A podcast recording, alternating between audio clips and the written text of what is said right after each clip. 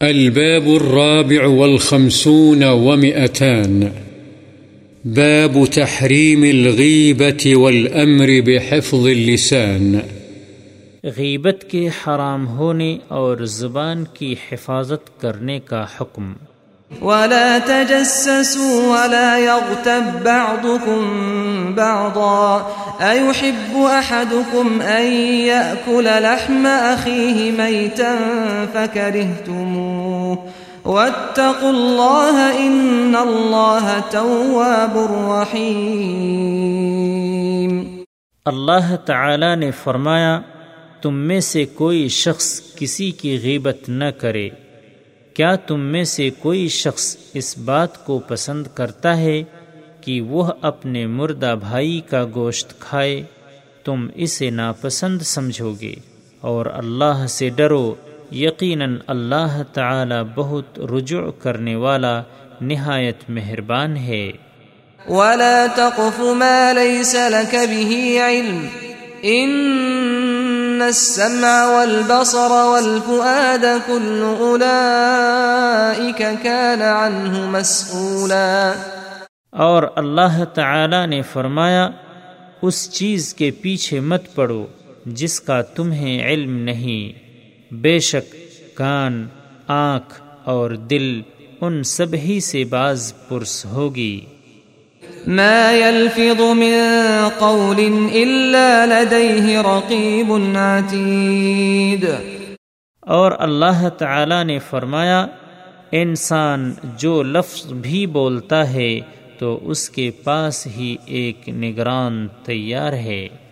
اعلم أنه ينبغي لكل مكلف أن يحفظ لسانه عن جميع الكلام إلا كلاما ظهرت فيه المصلحة ومتى استوى الكلام وتركه في المصلحة، فالسنة الإمساك عنه، لأنه قد ينجر الكلام المباح إلى حرام أو مكروه، وذلك كثير في العادة، والسلامة لا يعدلها شيء.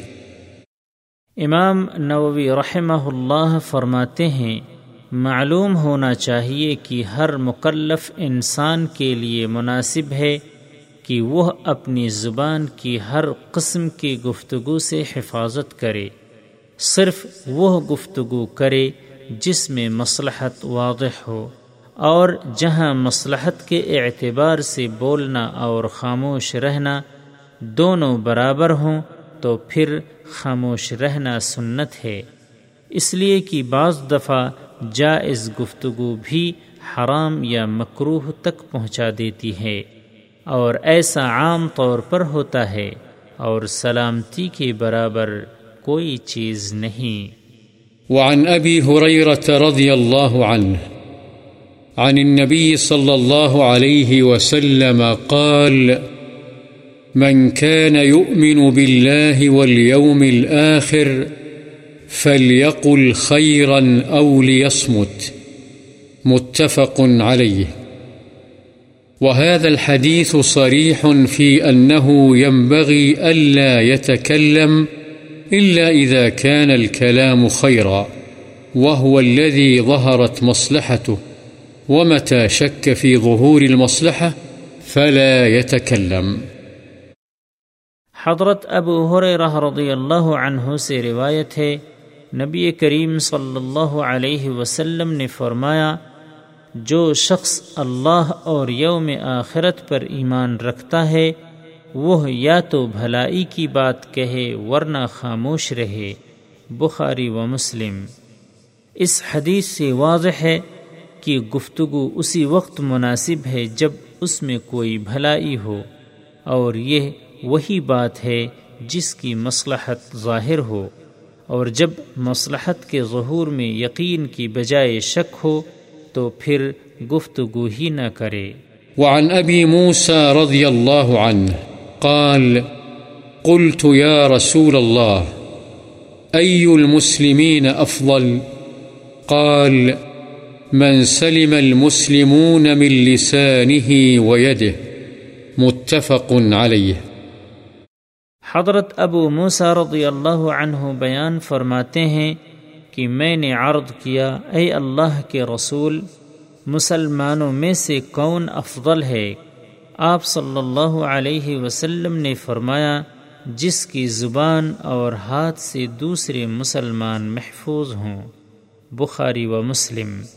وعن سهل بن سعد رضي الله عنه قال قال رسول الله صلى الله عليه وسلم، من يضمن لي ما بين لحييه وما بين رجليه أضمن له الجنة متفق عليه حضرت سہل بن سعد رضی اللہ عنہ سے روایت ہے، رسول اللہ صلی اللہ علیہ وسلم نے فرمایا جو شخص مجھے اپنے دو جبڑوں کے درمیان والی چیز یعنی زبان اور اپنی دونوں ٹانگوں کے درمیان والی چیز یعنی شرمگاہ، کی حفاظت کی ضمانت دے دے، تو میں اسے جنت کی ضمانت دیتا ہوں۔ بخاری و مسلم۔ وعن أبي هريرة رضي الله عنه أنه سمع النبي صلى الله عليه وسلم يقول، إن العبد ليتكلم بالكلمة ما يتبين فيها يزل بها إلى النار أبعد مما بين المشرق والمغرب. متفق عليه. ومعنى يتبين، يتفكر أنها خير أم لا.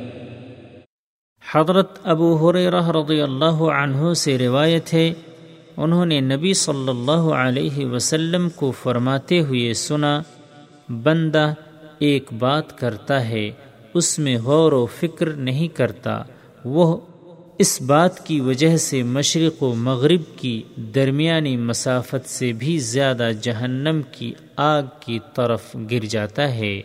بخاری و مسلم۔ وعنه رضي الله عنه. عن النبي صلى الله عليه وسلم قال إن العبد ليتكلم بالكلمة من رضوان الله تعالى، ما يلقي لها بالا، يرفعه الله بها درجات. وإن العبد ليتكلم بالكلمة من سخط الله تعالى لا يلقي لها بالا يهوي بها في جهنم. رواه البخاري.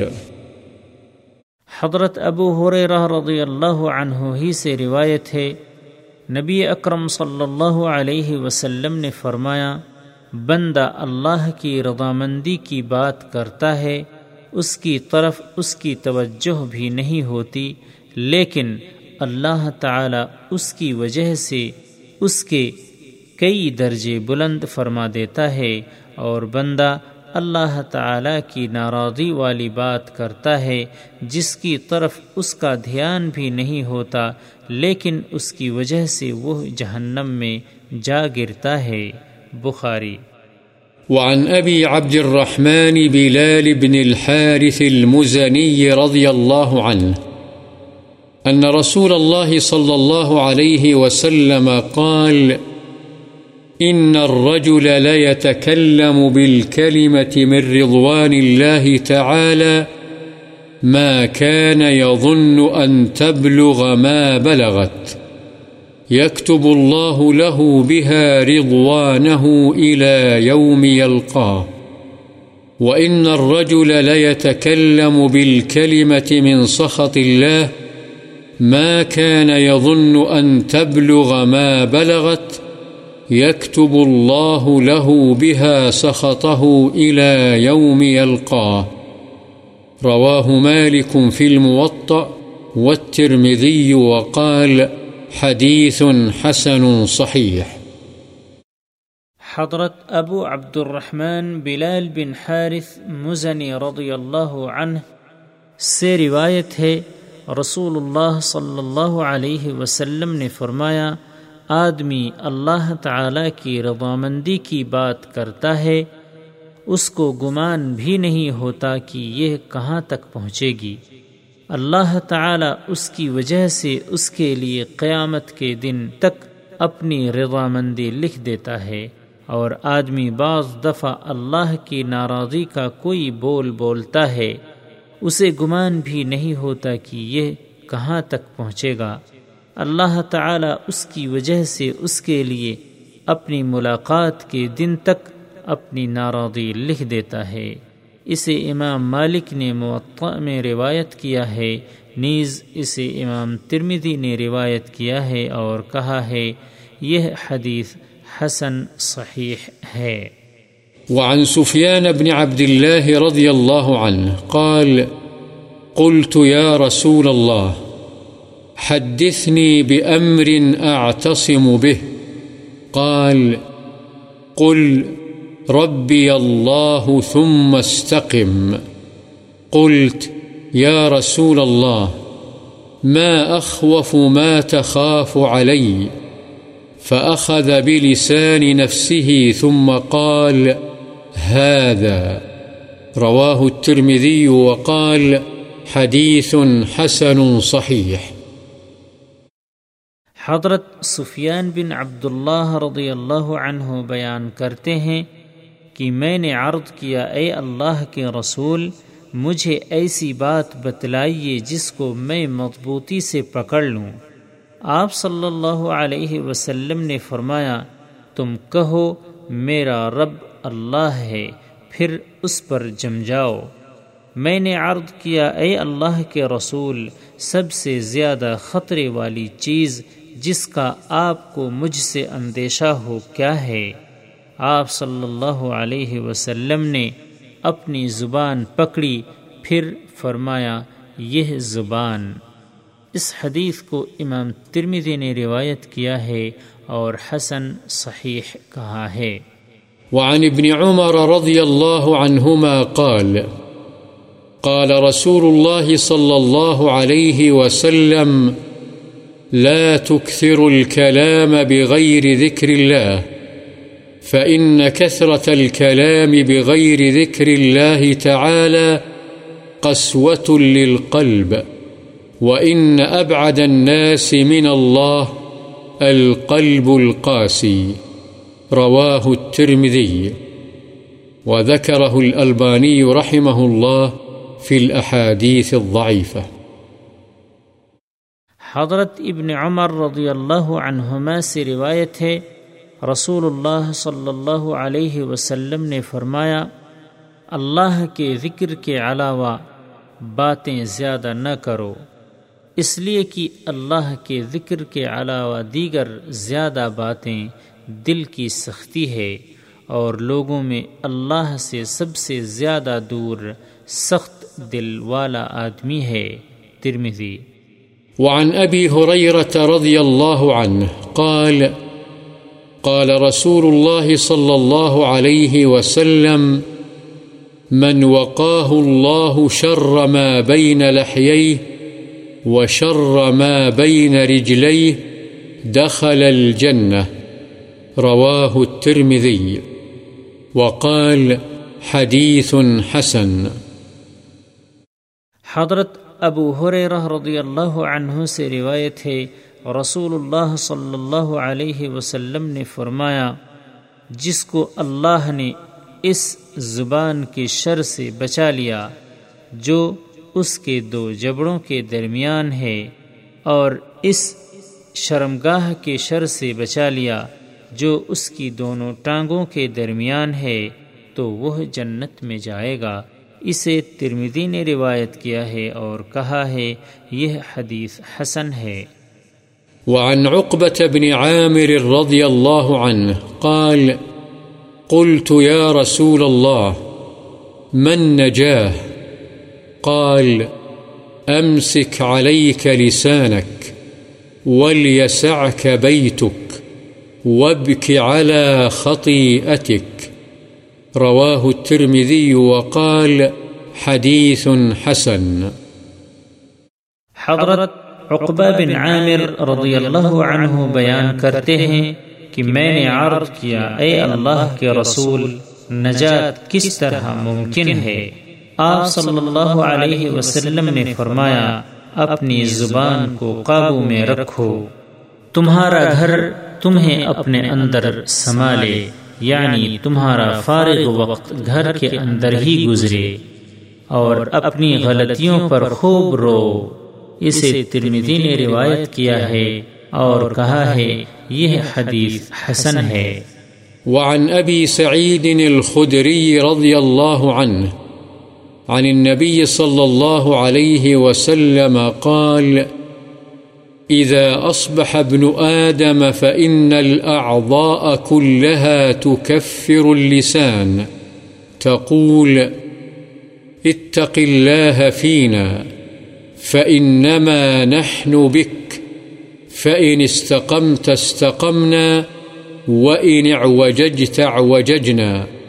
رواه الترمذي. معنى تكفر اللسان أي تذل وتخضع له. حضرت ابو سعید خدری رضی اللہ عنہ سے روایت ہے، نبی کریم صلی اللہ علیہ وسلم نے فرمایا، جب انسان صبح کرتا ہے تو اس کے جسم کے تمام اعضاء زبان سے نہایت عاجزی سے عرض کرتے ہیں، کہتے ہیں، تو ہمارے بارے میں اللہ سے ڈرنا۔ اس لیے کہ ہمارا معاملہ تیرے ساتھ وابستہ ہے۔ اگر تو سیدھی رہے گی، تو ہم بھی سیدھے رہیں گے۔ اگر تو نے کجی اختیار کی، تو ہم بھی ٹیڑھے ہو جائیں گے۔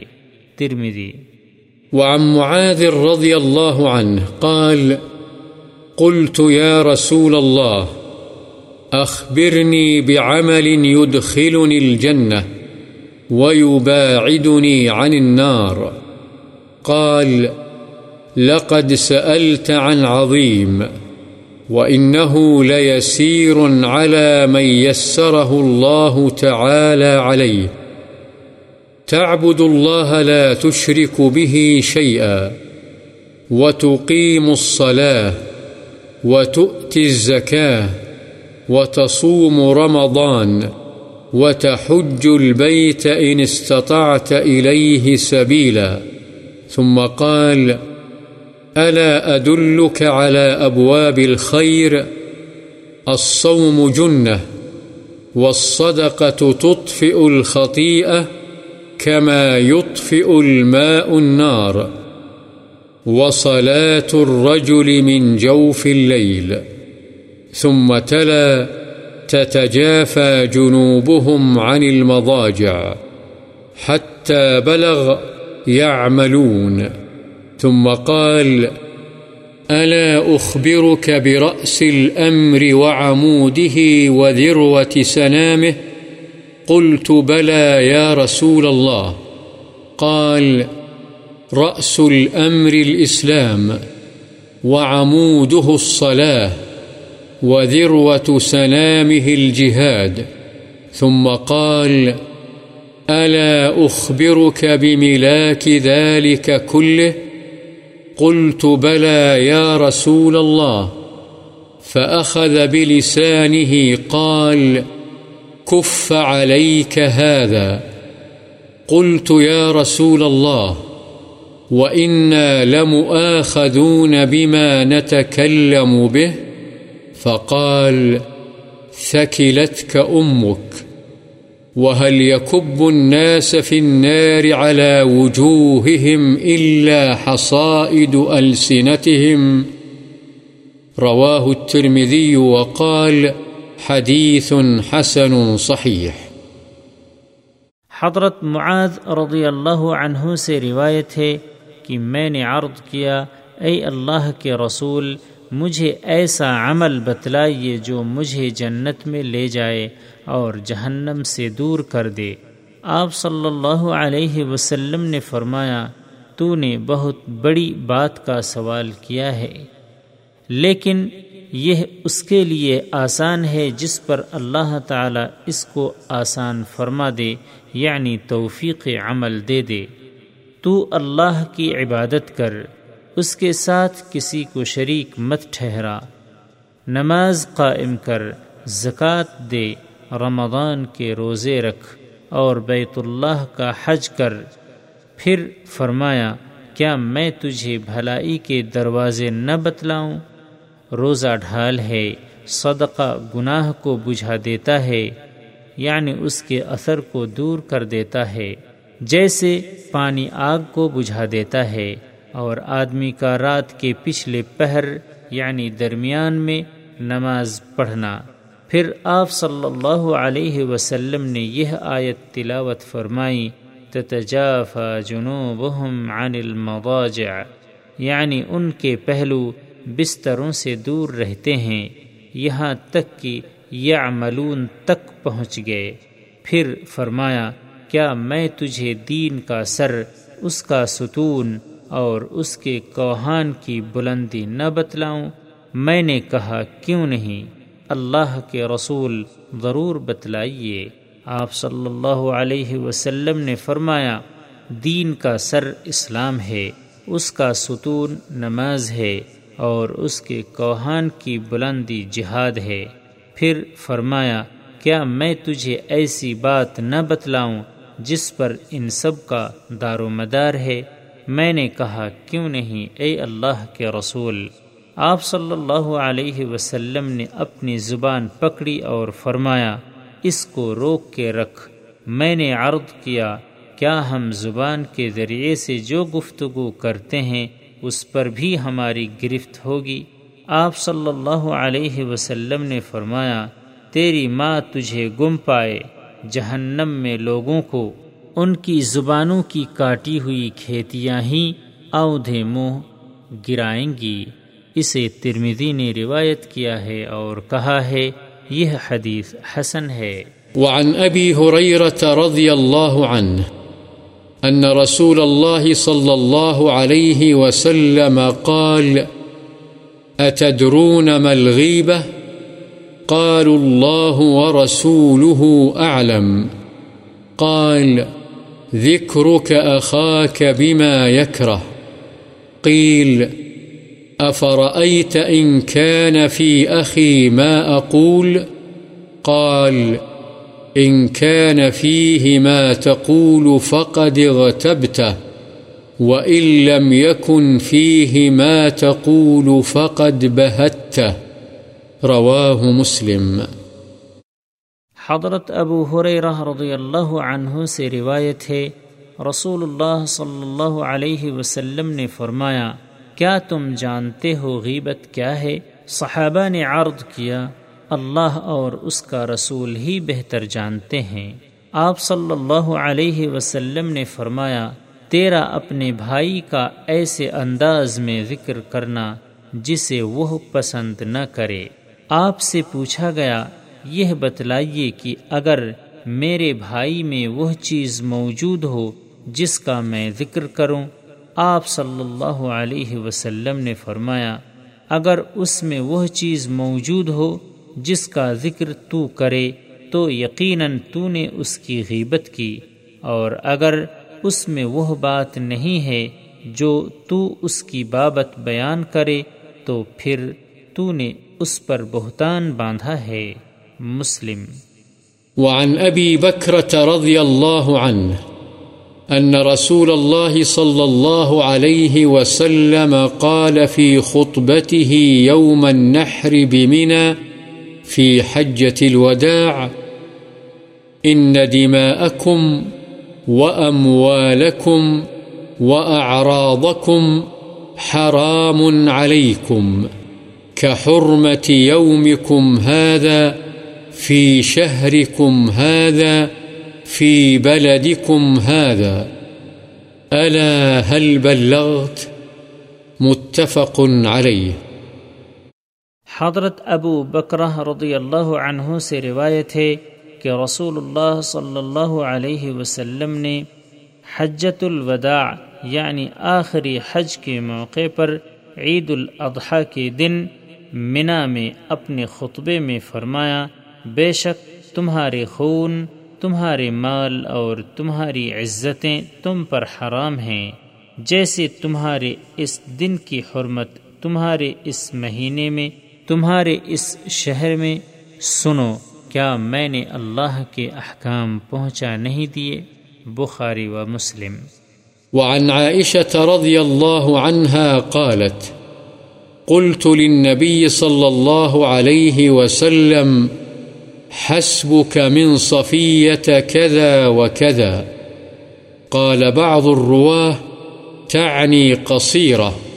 فقال، لقد قلت كلمة لو مزجت بماء البحر لمزجت قالت، وحكيت له إنسانا فقال ما أحب أني حكيت إنسانا وإن لي كذا وكذا رواه أبو داود والترمذي وقال حديث حسن صحيح ومعنى مزجته خالطته مخالطة يتغير بها طعمه أو ريحه لشدة نتنها وقبحها وهذا من أبلغ الزواجر عن الغيبة.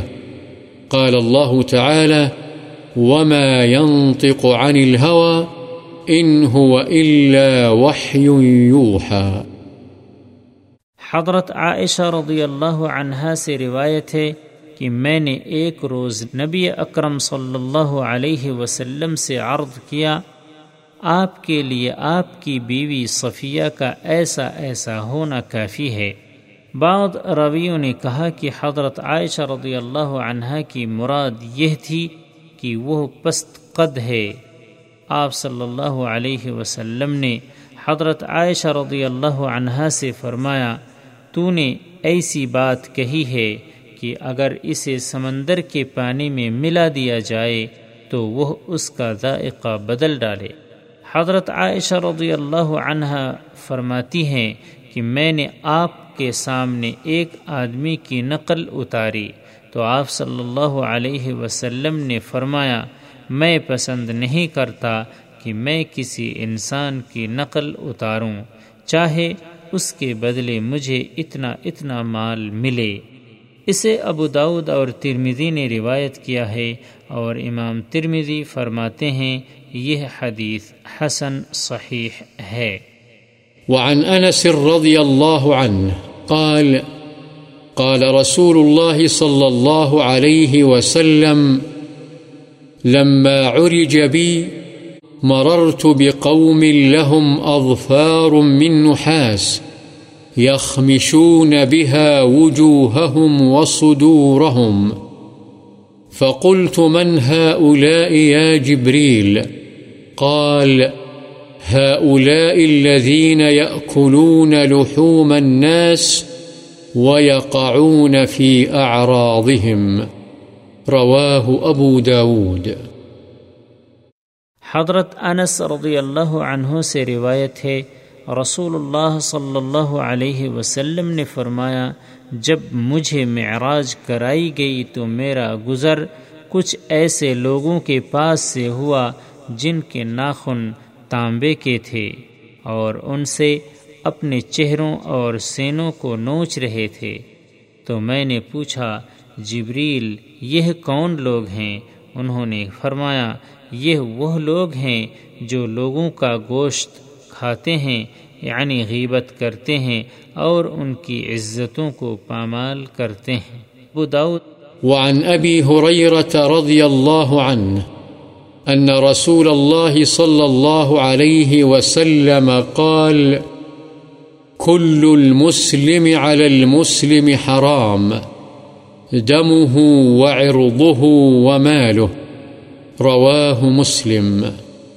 حضرت ابو حریرہ رضی اللہ عنہ سے روایت ہے، رسول اللہ صلی اللہ علیہ وسلم نے فرمایا، ہر مسلمان کا خون، اس کی آبرو اور اس کا مال ہر دوسرے مسلمان پر حرام ہے مسلم۔